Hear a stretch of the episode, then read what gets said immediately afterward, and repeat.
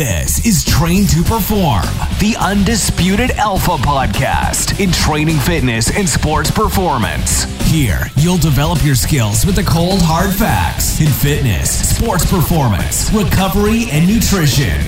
Real, tried and true, evidence based facts that have been proven to move you faster, move you stronger, and move you forward. Now, here's your host of Train to Perform, Julian Sisman. And welcome back to the Prepare for Performance podcast with your host, Julian Sisman. Today we have Mike Robertson of Robertson Training Systems and iFast, uh, located in Indianapolis, Indiana. Um, today we talk a little bit about his methods, his background and training, um, why he got into it, um, what he's currently doing as a strength conditioning professional. Um, we t- discuss a little bit about youth athletic training. Um, as you all know, Prepare for Performance, we work with a lot of youth athletes. In this podcast, um, the goal is to learn what other strength conditioning professionals are doing and educate um, not only strength and conditioning professionals that listen to this, but also parents and athletes um, on, you know, the why and how of why it's important to incorporate um, strength conditioning into your daily and weekly and monthly training programs. Um, so we we touch on a little bit about his systems, what he does, um, what he currently is doing as far as a strength conditioning professional, um, his methods. Um, but we also talk a little bit about, um, you know, youth athletic development. We also talk a lot a bit about specialization and um, why it's happening, and how to solve it, and um, much, much more. Uh, hope you guys enjoy. Thank you. And again, if you find this podcast helpful, please rate and review after listening to it. Um, and look for more in the future. We're going to kind of get back into it this year with at least one or two a month. Thank you. So, Mike Robertson, I own iFast, which is my brick and mortar business in Indianapolis. And then I've got an online like consulting business called Robertson Training Systems. So, kind of got irons and a lot of fires. Uh, but yeah, I've been doing this like 21 years now, which is crazy to think about because I still think about, you know, when I was just starting five years, 10 years in, and, you know, kind of that rush to talk about how long you've been doing it when I hadn't really been doing it that long. So now it makes me feel kind of old. But uh, yeah, man, uh, like you kind of alluded to, I've got my hands in all kinds of different fires. Like as far as RTS goes, uh, a lot of content creation uh, for trainers, coaches, rehab professionals. So articles, blogs, video clips, got my own news or my own podcast. So I've got all those things, but then also obviously the brick and mortar business too, where you know I'm still out there training athletes, all shapes and sizes. I mean, right now I've got you know basketball is kind of my thing, but got a I've always had you know a good core group of soccer players that come in. I've got like a race car driver now, which is kind of cool. Got a rugby guy. He's a football guy that converted to rugby. So yeah, it's enough to to kind of satisfy my training ADD. It's fun to have different athletes, and it's like I love basketball and soccer. Those are the two that have kind of always been nearest and dearest to my heart. But it's really fun to have just some of those other random athletes in because it keeps me keeps me fresh, keeps me engaged, and helps me continue to learn and grow kind of outside of my comfort zone. Sweet. Um, but you did you start iFast? Is that where you started, or did you were you like working you know, at, at a commercial gym type before yeah. or always private sector? Man, I always talk about it's like the most long and winding road to get to where I actually landed. So, uh, you know, I got started training people back in 2000, and at that point in time, I was assist. I was just like an assistant slash volunteer strength and conditioning coach at Ball State. I was working on my master's degree, and I actually had a graduate assistantship through the research lab but I was basically living this double life, right? Because yeah, the research lab is paying me, and I'm supposed to be up there and doing stuff on the force plate and all the the EMG stuff. Like I did all that, But as soon as I was done with my responsibilities there, I'd like beeline it down to the gym because I wanted to work with athletes. Like I knew after I did my internship there, like this is what I wanted to do. So I did that for two years, moved on to Fort Wayne, Indiana, which is like an hour and a half north of Muncie, where I grew up, and actually worked at a place called the Athletic Performance Center, which sounds like super dope, right? Like, oh, private center, you get to work with athletes. And unfortunately, it just wasn't that. It wasn't what I thought it was going to be. So it was in the back of a chiropractic clinic. So I did a lot of rehab like a lot of rehab. Uh, but you know, looking back, as kind of miserable as I think I was for those three years for a lot of different reasons, it gave me this really unique perspective on training. Like it gave me this perspective of okay, this is what somebody that's at that's injured is like. How do I take them from this injured, uh, if you want to say dysfunctional state, and build them back up to return to play? So you know, I spent my three years there again wasn't in love with it so i tried to find something better uh, at that point in time my wife and i moved to indianapolis i did three years of one-on-one in-home personal training oh, so wow. again kind of all over the gamut um, and these were like the elite of the elite right like if you're looking at indianapolis um, 40 50 60 year olds like some of them are like generational wealth uh, some of the people were worth nine figures you know we're talking like three homes in three different states all the toys, all the bells and whistles. Uh, so that taught me a lot about work ethic. It taught me a lot about communication. And the joke that I always have is like the longest minute in your life is the one minute rest period with somebody that you have nothing in common with. you know, you got nothing to talk about. You know, I'm like a 20 something year old kid and I'm with this like 50 year old CEO. The guy built his business from the ground up. You know, he's got like three houses, all the cars, you know like i have nothing in common with that person so like creating a conversation is tough uh, but it, again it taught me how to build you know those communication sp- skills uh, build relationships build rapport with these people that were ultra successful and i think it also just gave me this healthy perspective of you know look like everybody wakes up every day puts their pants on the same way like these people were incredibly successful but they were also normal human beings mm. so you know, three years there. Now I'm eight years in. Uh, at that point in time, Bill Hartman and myself have been hanging out a lot. We're like, look, like we're working way too hard for other people. Why don't we just go together, open this gym, and see what we can do? And so, you know, August 4th, 2008, we opened iFast, and uh, 13 and a half years later, here we are. It's awesome. Sweet. Thanks.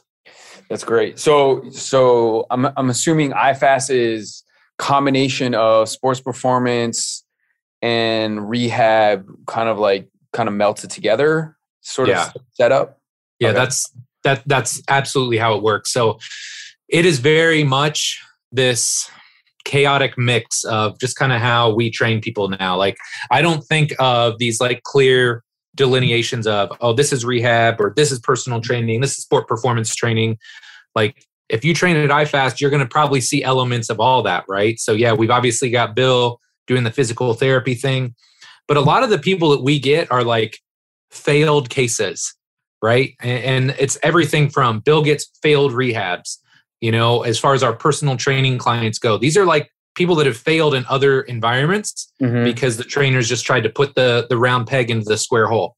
Mm-hmm. So we kind of understand and and kind of peel back those layers up. okay, like these are the issues that you have how do we create an exercise routine that's safe and effective for you mm-hmm. so everything is customized and like you said obviously we've got the high level athletes too and that's cool and i think that's what a lot of people want to gravitate towards but most facilities that tout those level of athletes that's not their only source of income yeah you know it's very hard to make in a living uh, a, a, true living or support a, a sport performance business solely on professional athletes most of the, the facilities that are truly successful, I think, have you know diversified kind of what they do. But of course, on social media and that sort of thing, it's always helpful to tout, oh, I trained a Cy Young winner or an NBA All Star, whatever the case may be. Yeah. Yeah, yeah, I, I agree with you. Uh, it's it's funny you said that because I just had a conversation with a trainer about that. Um, yeah, you know they you know i i've i've been doing this now i mean not nowhere near as long as you but uh you know i've gone from private to commercial back to like doing my like, and then I started my business as Mhm. uh, private and. You know, every eh, both of the places prior to this, and just other experiences like internships and things like that. It's like the same conversation. You know, it's Yeah. you know, I train these athletes, but at the end of the day, like, you know, the you know, the adult population is, you know, a, a you know, why A I'm good driver of your sort another driver of the business. So, Yep, um, you know, I always sure. had that in the back of my head, like, okay, I got to figure out a way to incorporate both um, into you know what I do now. Yep. So, um, as far as like the athletic performance stuff, you know, you know, I work, you know, majority of you know businesses like ours we work with the population of like you know eight to you know high school sometimes i mean obviously college when they come back Yep. but 99% of the time we're working with young athletes Yep. you know in your personal opinion like what is you know what is something that you see that most of these athletes you know when they come to you you know one wanting sports performance like what is Yep. what is one at thing that they that you see that they need the most like Yep. that you know if they've gone like you said they might have gone somewhere and they failed um Yep. or didn't have a good experience or you know or it's coming to you for the first time as like hey i've never done this before like you know i want to get better at my sport be more athletic and things like that Yep. Yeah. So, so I'm going to answer this in two different ways. I'm going to give you like a training related goal and a non training related yeah. goal. Cool. Okay. So the training related goal almost universally is speed. Like, like period, point blank. The kid that runs the fastest 10 or has the 40 inch vertical in high school isn't coming die fast for training. Right. Like they're already fast and explosive. Like that's not like their limiting factor. Maybe they need a skills coach. Um, but I could tell you like 95%, I'll, I'll drop that. I'll say 90% of the consults that I do with parents of young athletes goes like this Hey, little Johnny is amazing at insert sport here, right? Soccer, basketball, football, doesn't matter. They are very skilled, but they are not, and then fill in the blank for explosive enough Mhm. right? Like they can't jump high enough in volleyball. They're not fast enough in soccer or basketball or football. Uh, they've got heavy feet. Like you figure out a way to describe somebody that's slow, and that's who we're getting, yeah right? Because that's their limiting factor. yeah Um, the other 10% for us are generally people that are injured, right? So they've done PT or rehab or something and they want to get back into performance. But legitimately, 90% of these calls, and I've done hundreds over the last couple years, is from concerned parents that know speed is a limiting factor for their child. It's the differentiating factor between them playing and not. So that's why they end up for, with us. So that's that's like my training related goal. yeah And then if I have to give you a non-training related goal, it would be to make training fun. And I think one of the things that we talk about a lot, and I want to make sure that this really hits home for people is like kids aren't mini adults. mm-hmm. And adults are in there kind of because they have to, right? Like a lot of your Gen Pop clients know, like, oh, I'm overweight or I'm out of shape or, you know, I'm not doing the things necessary to keep up with my body. A lot of times, the athletes, especially the young athletes, some of them want to be there. I would say over time, most of them want to be there, but a lot of times they're there because their parents want them to be. Mm-hmm. So if you're going to do that, make sure that's a, an enjoyable experience for those kids. So we always try and find ways to incorporate games, make it fun, make it competitive. So when they walk out of there, yeah, they got a great, great training effect, but they feel like, man, that was really fun. I want to go back to iFast. Yeah. So when, all right, so kind of going off that that answer of the second part, we talk Mhm. about we talk about games. Like Mhm. you play, do you do like you know stuff on the turf where it's like speed related games, or is it like you know like you know uh, you know I mean I can think of so many other games, but like Yeah. it- it- I mean I'm assuming most of it's like speed related, so they get more uh, acquainted with their body, Yep. coordination, and things like that. Is that For where sure. you're, you would you would you would say? Yeah. And we mix it up, right? Like, so certain days, and, and again, I'll even do this with some of my pro guys, right? Like sometimes we'll do speed work and yeah, we're going to do like, I call it waterfall tag. but basically one guy goes and the guy next to him can't go until the first guy goes. So they're reacting to a stimulus, right? And then they're sprinting. So you can do stuff like that. You can do mirror drills, which even it's crazy. Like these 20 something year old guys uh, and my like college age girls, like they get into that. Yeah. Right. Yeah. Like they don't want to get juked, even Yeah. in something silly like in the gym, right? Because they're competitive. Yeah. So we can do stuff like that. Uh, but we can also do stuff where it's like wall ball, which is basically like handball, right? We play it with a spike ball. We play spike ball. Uh, I bought pickleball, right? Well, it doesn't work because it, there's uh, the the turf like deadens the ball too much. But it's like anything that gets them to react quickly, anticipate, make a short burst, a short quick move. Like all those things carry over to sports. Yeah. So we just try and you know mix it up and make it fun. But yeah, if you can incorporate gameplay where they can compete and they have to work and and move quickly in small spaces, I think that can be very powerful for making your athletes faster and keeping it fun. So, okay. And then, not changing topic, but going to say you have a kid that comes in um, and wants to do more like one on one stuff. Like, how are you Mhm. incorporating sort of like speed related stuff?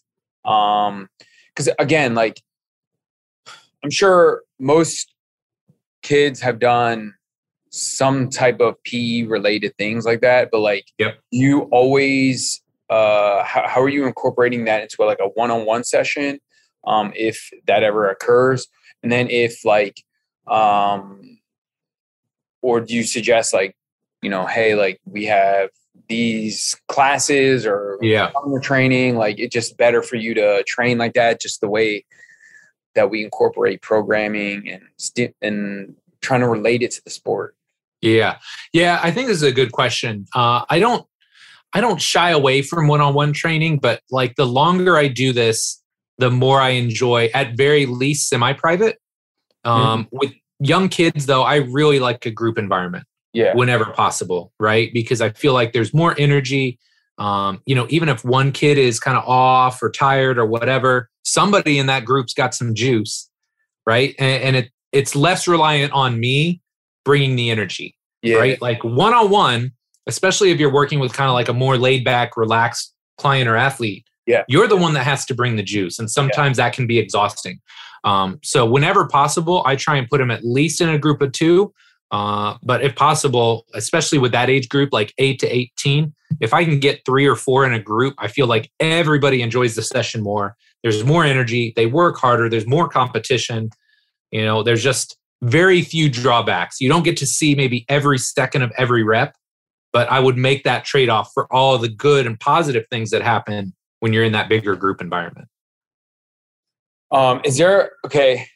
Is there anything that you uh, often deal with as, or not really deal with, but like, um, you know, over over the course of you know your twenty years, like what what with especially with young athletes, like, do you see that's like overlooked by, um, you know, some some other strength coach if a kid is coming from somewhere else, Mm-hmm. or um, you know is it like some type of movement deficiency that people don't commonly see that um, you know you you feel that is hey like you know i'm seeing a lot of this now like especially with this sport or wh- whatever like um do you see that there's some common overlooked sort of like you know movement speed uh Yeah. strength um you know because like uh, the reason i ask that is because you know back in the day when like me and you were growing up there wasn't like all this social media and like all these Yeah. things that you know kids are sort of spending their time on so Yep. we're more outside like doing you know all these skill like random biking and running and doing all these things Right. and then I look at the and then I look at the the kids nowadays. Um, you know, they're they're they're so they're more stationary and they're not as Yes. in the PE classes at schools aren't as you know Robust. robust, as they used to be. So Yeah. I'm just curious. It's like you know I see certain things. I'm just curious, like from your standpoint, like where you live, is is there things that you see when you come in? You're like, oh, that's something you know I'm seeing more of. I guess you would say. Yeah, this is a great question. And again, I'm going to give you kind of two thoughts here. The first one is just as a whole, uh, and I hate to to sound kind of negative, but just as far as general physical preparation goes, we are deteriorating as a society, right? Like there's just more stuff you can do that doesn't involve movement in life, right? Like you can watch TV, there's Netflix, you can play video games, you can hang out indoors. Like, you know, every kid has a screen or a device that they can interact with, right? So you have that first part of it, right? Where kids are just moving less, um, combined with the fact that when they are moving, a lot of times it's very scripted, right? So, like, free play is not a thing so much anymore, but you have to go to soccer practice four days a week or baseball practice five days a week and do these drills. So they, they become almost robotic in their movements, right? So we've got a smaller movement foundation layered on top with more sports specific skill. And then by the time they get in the weight room, every strength coach, not every strength coach, that's an exaggeration, but most strength coaches look through this lens of strength and force development, right? Like I if I just get this kid stronger, I will fill in the blank. Mm-hmm. Right? They'll be faster, stronger, more powerful, whatever. Which isn't a great thing either, right? Because if you got a kid that doesn't move well, and then you start loading them up with weight, we know heavy strength training reduces freedom of movement, right? Especially if they don't have great movement to begin with. Mm-hmm. So it's like this very vicious cycle. So, you know, there's multiple stops along the way, right? Like, hey, we need our kids to go out and just play more. That yeah. would be step one. Step two is, hey, that's great that they want to play these sports, but within the sports, like try and find ways to mix it up right? So they're not just playing the same position or doing the same skills all the time. You know, when they get in the weight room, nobody says there is not like a 10 commandments of strength and conditioning that says every 14 year old has to go in the weight room and back squat and bench press and power clean. Mm-hmm. So, like, there's just there's room for improvement all along that continuum. Mm-hmm. Uh, and I wish I had like a solution to all of them, but you know for right now it's like trying to educate the people that might interact with those kids along the way and say hey look maybe here's some things that we can do better to give these kids better long-term results yeah yeah no i mean it's uh it's interesting because i had a i know a PE teacher at the local high school that i used to go to and I went back and he invites me back every once in a while and they do like futsal indoors. And so I was yeah. watching and then we just got talking about like just PE in general. I'm like, so how like one thing I noticed is like I know this is kind of weird, but no one was like changed into their like PE clothes. And I was like, why are they not changed? He's like, oh, you know, they really don't have to do much of anything anymore. I'm like, okay. And then I was like, can you give me an example? And he's like, well, I mean, for example, like, I mean, this is kind of go hand in hand what we're talking about here. It's like when they go to the weight room uh, and we do a weight training class, they don't have to weight train. I was like, what? What? And I was like, what do you mean? He's like, they just have to tell me how to do a certain movement. Like yeah, they don't okay. have to yeah. physically like do it. And I was like, what? He's like, yeah, man, that's all they have to do now to pass. Yeah. And I was like, oh, that's that's crazy. So right there, it just gets it got me thinking. And then another, you know, and then on top of that, it's like I've been getting a lot of uh, people reaching out to me, not really wanting sports performance related, you know, workouts. Just like, hey, my kid is, you know, overweight, and I want him to be more active, and I, you know, all this kind of stuff. So it's just like, uh, it, it, it's you know, it got me thinking like, okay, you know, we, there's a the problem that I saw is like starting to actually happen oh. like, as we speak, and uh, it's I think it's getting worse. And it's uh, I'm just curious, like how if you get those type of phone calls, just like, hey, my you know, it's not crazy athletic, but uh, right. you know, I want them to you know exercise more, basically. Right. Look, that is arguably the biggest market out there. It's not something that we've pushed but I guarantee you, if you can educate people as to why that's important or that yeah. you're there and that that's something you're offering, mm-hmm. that is a gold mine. Because I don't know where you live, but like sports are so competitive where I'm at, right? Like we've got just major suburb after major suburb. And so, like, I'll tell you this: the the local high school is pretty good at baseball, like the one that's like five minutes from where I live. Okay. And like if you're playing varsity on that team, you're playing somewhere in college. Like like very high likelihood, right? So what they did was like there's the kids underneath them, right? They got cut because they're not good enough to play at that school and almost all of them could go play division 3 baseball. Mm-hmm. Like that's how competitive it is, right? So this is what happens is like these kids have to start sports so early. They have to specialize so early that now it's like, hey, by sixth grade, Susie doesn't want to play soccer anymore, right? Or she gets cut because she's not on the travel elite team Mm-hmm. at 12 years old. Mhm. So, like, all these kids are getting kicked out of sports at an early age. They need something to do. Mhm. Like, I think that's where we could really like make our mark. Like, it's great uh, to work with these kids that are playing sports and that are active, but I think there's a huge market for the kids that are underneath that. That maybe they're not quite skilled enough to go make the soccer team or the basketball team or the baseball team, but they want to be fit. They want to play. They want to have fun, and that's a great time too to start teaching them all those fundamentals of movement Mhm. right? Of basic strength training. You start with their body weight, right? Internal load, that sort of thing. But I think that's a right market. And, you know, it may be something that we start to shift our emphasis toward in the future because the other downside to working with these these team sports athletes is where do they come to you, Mhm.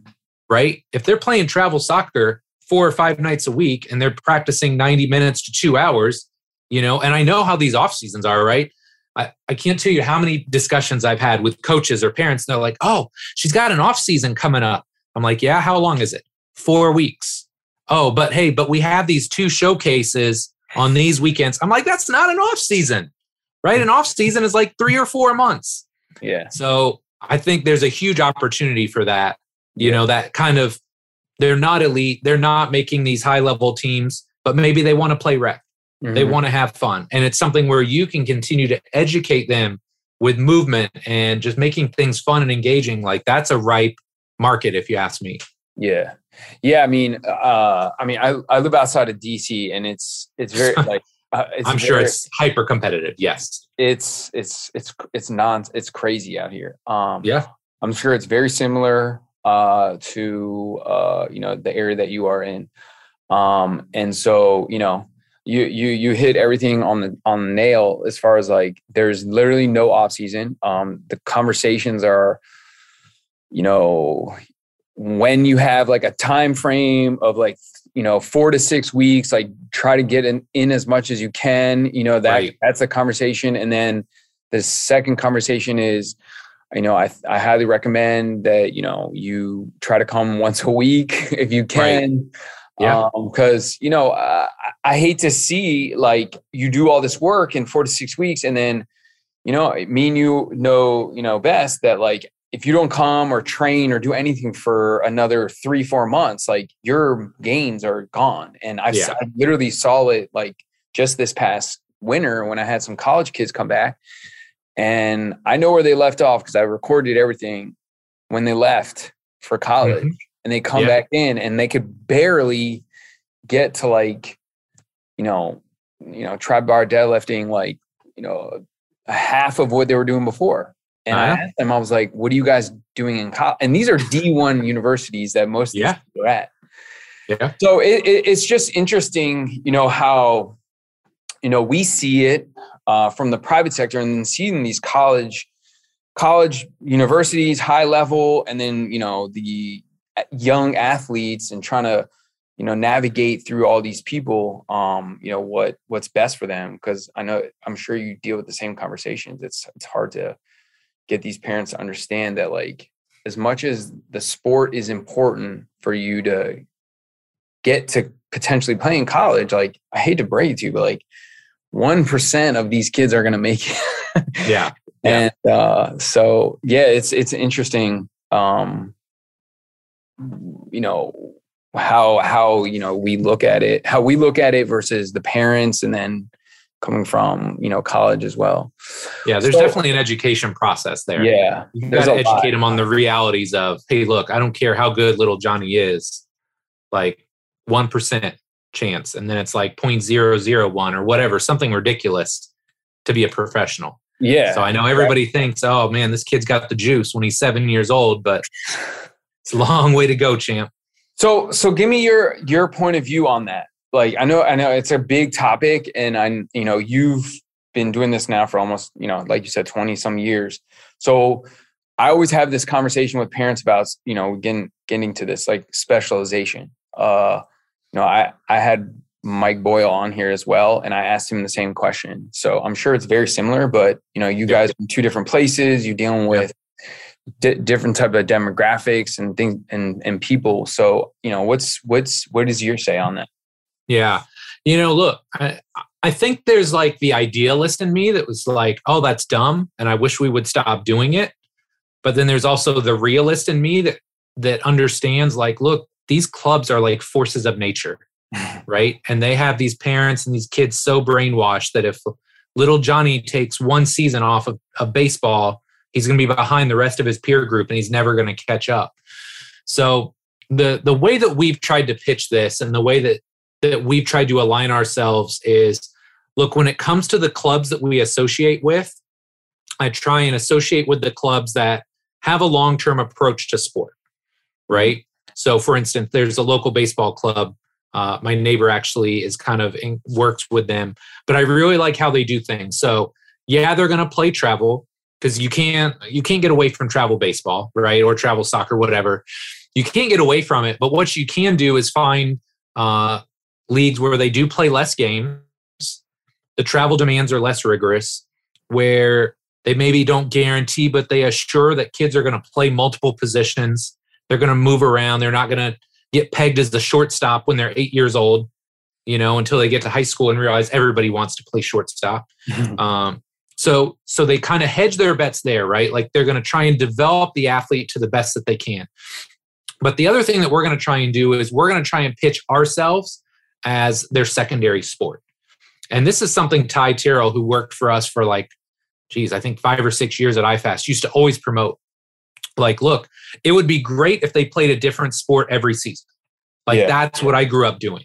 Uh, that's what i make my son do is hey look we're going to play soccer in the fall basketball in the winter we're going to play baseball in the spring. So you get to do all these different things. Well if you're not going to do that find some way to make yourself a more well-rounded athlete.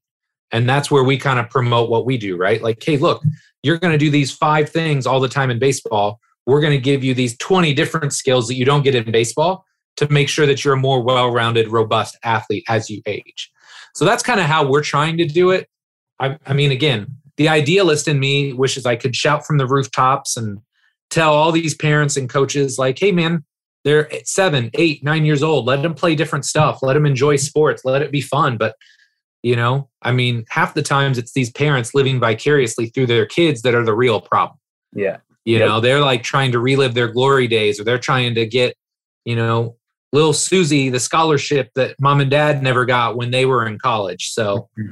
you know, you're fighting a tough battle, but that's kind of how we've tried to do it at iFast. Yeah, and that's that's that's actually really interesting perspective because, um, you know, I coached like U eight uh this mm-hmm. past season, and it's like the same thing. Like, I just the, the thing about the thing I feel really bad is you know these parents they pay into these clubs and they pay so much money. Yeah. And um and and there's no like direction from the club either. Yep. And it's and and it's it's just unfortunate cuz like you know you, you me as the coach i'm like talking to them like do they like tell you like what's the next step after like this age group like this age like there's no conversation and i mean except for the some of the parents that have like have had kids go through the system already yeah and and then you have to and then i get some of those kids i've gotten some of those kids and it's just you know so much so many injuries um and then you have conversation of have you done any other sports? And it's like no i've been playing soccer since i was like four three right. years old and i'm like right. That's crazy like why? Um, and it's it's funny because like i tell the parents i'm like you know as a young kid like i i yeah i played soccer year round but like in the fall or in the winter, like when there was, it was not really serious, which it shouldn't be, um, even though it is still like I was playing basketball, I was playing baseball, like just trying yes. to just incorporate other movements. Yes. And, and, and, you know, it's, it, and I'm like, look, you're, you're having a conversation with a professional that like is, does this for a living and like reads research and has conversations with coaches that have been doing this for 20 some years plus years and they're going to say the same thing you. Um, but again like you said it's just you know the it's like their their heads are like wrapped up into this like thinking this their kid is going to turn out to be you know the next somebody. But yes. like you said like a very small percentage can even get there so. Yeah it's it's just like this this rat race right? Mm-hmm. and there's definite like parent fomo for lack of better word it's like oh man you know we're we're really good but man if we take you know three months off like again steve's going to be better than johnny. It's like you know that's not how it works you know but but again that's what they think that's what the clubs are telling them right? And the the thing that we see here it's interesting that that you don't get the progression. Like the thing that i see here and i see it the most in soccer because that's where I, i'm the most entrenched coaching wise is if somebody's good and, and i coach rec plus if somebody is good at rec plus they're just tr- trying to move them to travel immediately. Like oh this person is one of the best kids in their peer group they're gonna they should move to travel. And so it's almost like they're they're being pushed in that direction and then if they don't they're almost like kind of cast out a little bit. Mm-hmm. yeah and I, and I mean like what i mean what i meant to say was like if you're in travel like you know especially because like when i played travel like there was two teams in the age group nowadays yeah. like, especially around here like you're gonna have like four or five teams in the oh, yeah. age group and so there's no like you know, hey, like if I was somebody that was running one of these things, it's like, hey, like this is the progression. This is where you end up after a certain age group. Um, yep. But it is what it is. Like, uh, you know, it's going to be hard to change. I think the the thing that you know, like you said, it's just kind of educating these parents on, you know, why it's important to develop these skills um, and you know i try to throw in some research but sometimes yeah. it doesn't work out because they're yeah. like it well, goes over their head well so sometimes here's what we do too is like hey look the parent comes in and they're like hot to trot on susie's going to make it she's going to be a she's going to be a college soccer player or volleyball player whatever we always try and pitch them on hey look that's great and if that's the goal that's the goal what we're going to do is we're going to try and give her the best possible uh, outcome based on physical training, right? Like we're going to try and help her run faster, jump higher, do all the things necessary. Uh, but I always try and give them that soft landing as well Is like, hey, look, but regardless of whether she gets the scholarship or not, because sometimes you can't always control that, regardless, we're going to give her skills that she can use the rest of her life to take care of her body. and when you talk like that, you know, when you move kind of the goalpost just a little bit, a lot of times parents are like, oh, yeah, that's an important piece too. Yeah. Right. And it kind of helps them move off this short term goal of, hey, getting them a scholarship to, hey, I want my child to understand and be able to take care of their body for the rest of their life. Then it kind of zooms out a little bit and gives them more perspective on kind of the role and the value of what we do. Mm-hmm. Yeah, no, no, I like that. I, I, you know, again, I think uh, it's obviously very important because uh, against again, it's like uh, you know, there's life after sports, so yeah. have to look at it that way too. Yes. You can't just look at like you know, you know, again, you said a very small percentage makes it to the pro level, so um, yeah, then no, that's a great way to that's a great way to like look at it instead of just solely focusing on the sports stuff. Um, one other question I have is so, uh, kind of going back to the training aspects, do you have a lot of kids that come in very deficient in like strength and power, or is it, or is it just solely focusing on like the speed? And you feel like, okay, if we can fix this, like this can kind of work together? Or um or is it like hey if this kid's fast like we gotta like are you able to dis- differentiate like hey we need to focus more on here and here? Yeah. Like how do you do, how would you different like are you using some type of assessment to differentiate and stuff like that? Yeah for sure. We're always going to do not just like a movement assessment like watching them squat and lunge push up all that stuff but we're going to do a performance assessment too. So we can get an idea of you know how fast are they? How high can they jump? Like just getting some of those baseline markers. But i think generally somebody that is is coming in and they're slow they're generally weak relative to their body size not always but sometimes right? Or most of the time. So force and strength production is for sure going to be a part of it. Like the way we set it up is we kind of use what we call the r7 system. So you know all these r's kind of denote a certain point in the workout. So it's like release is your foam rolling reset is your correctives r3 readiness is your uh, your warm up and then r4 and r5 are like our speed and power development and our strength development. So we just every person that comes in there is going to touch all those bases. Our athletes are probably just going to spend the most time on r4 which is reactive all the power and the explosive based stuff and then r5 which is resilient or excuse me which is resistance training and that's just building that strength base.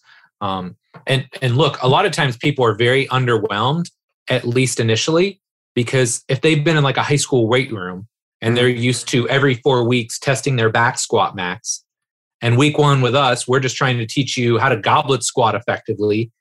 It's not super exciting but hey look we're going to teach you the right way to squat yeah. like once and for all. So not only are you protecting yourself and building kind of that that injury buffer so to speak but you're building all the right muscles. You're moving more efficiently so it carries over to when you actually go and you do your speed training as well. So yeah we're trying to touch all the bases when people come in uh, unfortunately people still think of iFast at times as like oh they just like foam roll and do breathing exercises and that sort of thing and i think if they came in and actually watched us train people they'd have a vastly different viewpoint of how we work with yeah. our athletes. Yeah, well, I mean, that's that's the other thing. It's like uh so I've gone through uh, Joel Jamieson's conditioning thing, and you know how yeah. you you and Bill talk about reset and like all that stuff. But yep. But again, that's another educational thing that these people don't understand. Uh, and, and I try to, and I, I I voice this stuff to even my own adult clients about the reset and um, you know foam rolling and why it's important because. Right you know, uh, most of these kids, you know, going back to sport, it's like they just go practice because I've seen it. Yeah. Train and then go home. Yeah. You know, and that's it's just a cycle, like all day, yeah. like every single day. There's no, you know, and then they go home, they sit on the couch or sit in front of the TV. And yeah. so there's no like, let's get like the, the nervous system back, relaxed. Um, right and so and and and so from that you know educational tool that i have like i've been trying to incorporate some of that stuff into at least at the end if it's right. not beginning to like reset and do things that's going to help them because like personally i've done a lot of it and i've you know i think it's been it's been very beneficial to me but it also like you know i you know i work out you know regularly and like do all that stuff regularly but these kids it's it's it's it's like a you know like very new and yes. and so incorporating it to them it's like okay why am i doing this? It's always the question. Right. Right. And and people don't understand that like you're you're not making your gains in your your everything that you've put in like it's not happening until you can get that body to come back to like you know baseline exactly. Yeah, exactly. well because everybody thinks training is just like an instagram highlight reel right like if you're not throwing a medicine ball as hard as you can jumping on the highest box possible maxing out on all of your lifts every day like you're not training hard enough mm-hmm. so you know again that's we get into a whole discussion about social media but like that's the lens that people look at training through now yeah and it's like eh, but if you took a step back and you watched that whole session there's probably a lot of low level stuff or stuff that's not exciting that builds up to that one specific moment. Yeah. right? So it's like getting away from this like Instagram, social media highlight reel training all the time. It's like, man, a lot of the nuanced stuff or a lot of the the more basic stuff is where you should be focusing the bulk of your time and attention. Yeah.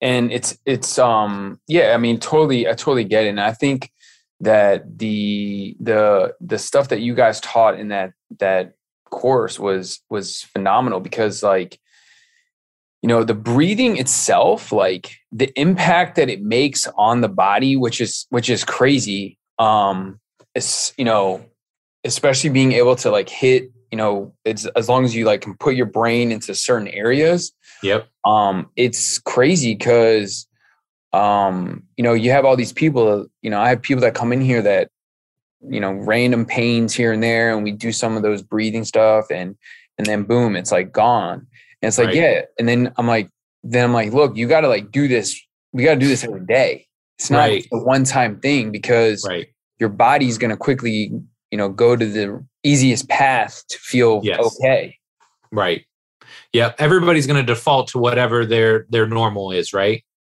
yeah so when you're building something new like that yeah repetition and frequency is definitely your friend do you do stuff like i mean i'm assuming you do but like how do you incorporate that with the kids though because like you know how like they're like they want to get in and out you know Oh, for sure, for sure. Um, so the great thing is, you know, a lot of time when you have kids, they're they're not as movement skilled as I would like, right? Or maybe not as movement skilled as generations past, but they're still way more malleable than a Mhm. 30 or 40 or 50 year old client. Mhm. Um, so a lot of times you don't have to do some of the static stuff. Mhm. You can do uh, you can do more dynamic stuff, right? Like just a backward sled drag or walking backwards up a set of stairs. Like stuff like that is all you need to kind of reset their body. Or sometimes it's just taking them through like a really well-rounded and progressive warm up. Kind of get stuff moving the way that you need to. Yeah. You coach them up on areas where they're dysfunctional or where they're not moving the way you'd like and then you're off to the races too. So I just find that a lot of times, again, it's like teenage and like middle school age kids, they're not young adults. So you can't train them the same way. Like adults have more wear and tear, they're more set in their ways and their postures. So sometimes they need a lot more like hand holding. They need a lot more like specific resets versus with kids. A lot of times, if you just introduce them to different movements and different movement patterns, a lot of stuff shakes free and you're moving pretty good. Are they doing uh breathing too or is that mostly like the adults Uh, we'll throw some in for sure, but one thing we're not going to do is belabor the point, right? Yeah. So some of our adults may need two or three different resets. With our athletes, we may choose one activity. We're going to do two sets of five breaths, and then we're into the workout. So it's like a minute, minute and a half of their time, and then we're off and running. Okay, cool and i mean i'm assuming your sessions are what like 60 to 90 minutes or are they like Yeah. Man, for most of our kiddos, 50 to 60 minutes, honestly. okay yeah Yeah. I figured. Cool. Um, well, I mean, you've hit you've hit a lot of topics today that I like to cover. So uh, you know, I'd like to end this with like a little every time with some, you know, you know, tips, strategies for, you know, I know we talked a lot about uh, you know, the athletes. Um Yep. you know, e- even if it's even if it's incorporating both the athletes and adults like what are some tips and strategies that you find that are very effective um, you know on a daily basis for them to continue to be successful in the gym Yep. um, and then you know you know and then sort of talk about like where people can learn more about like get more information about you and stuff like that for sure. Well, if I can leave you with one thought, it would be this is it's very important and you figure this out the longer you do this to figure out every person's why. Mhm. So here's what I mean by that. Like every person that comes to you has a certain reason that they're there, whether they're willing to expressly say that to you or not Mhm. right? So uh, the the woman that comes in that's 50 years old and wants to lose 20 pounds, you know, the 20 pounds, there's deeper levels to that, right? Maybe she's self conscious. Maybe she's going through a divorce and wants to find the next love of her life, whatever. Mhm. You know, uh, little Susie wants to make the track team.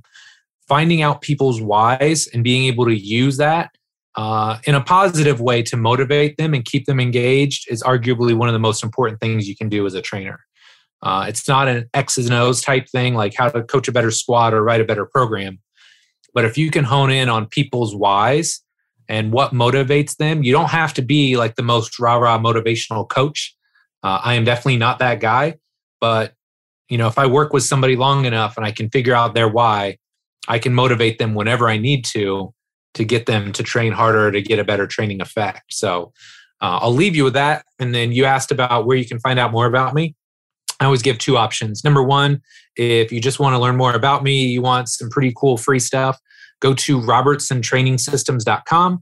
That's my primary website. I mean, we're talking literally thousands of pieces of content since about 2003. So you've got articles, you've got podcasts, you've got videos on, you know, Instagram, YouTube, tons and tons of free stuff. You could never spend a penny with me and get a lot of free information. So if you're new and you want to learn more about me, check that out. Uh, if you want to learn more about my coaching system, how I write programs, how I coach and cue clients, all that good stuff, check out completecoachcertification.com. Uh, it is obviously a paid certification, but man, there's a lot of great information in there, and it's it's basically the last 20 years of my life distilled down into 20 to 25 hours of of really high quality focused information. So wherever you want to start, man, I got something for you. Sweet. Awesome. Well, thanks, Mike. I uh, appreciate you taking the time out of your day. I know you're very busy, um, just to talk shop about you know what you're doing and you know things that are have been effective for you for the past you know 15, 20 years. So appreciate it. I appreciate it, man. Thanks so much for having me on. Thank you.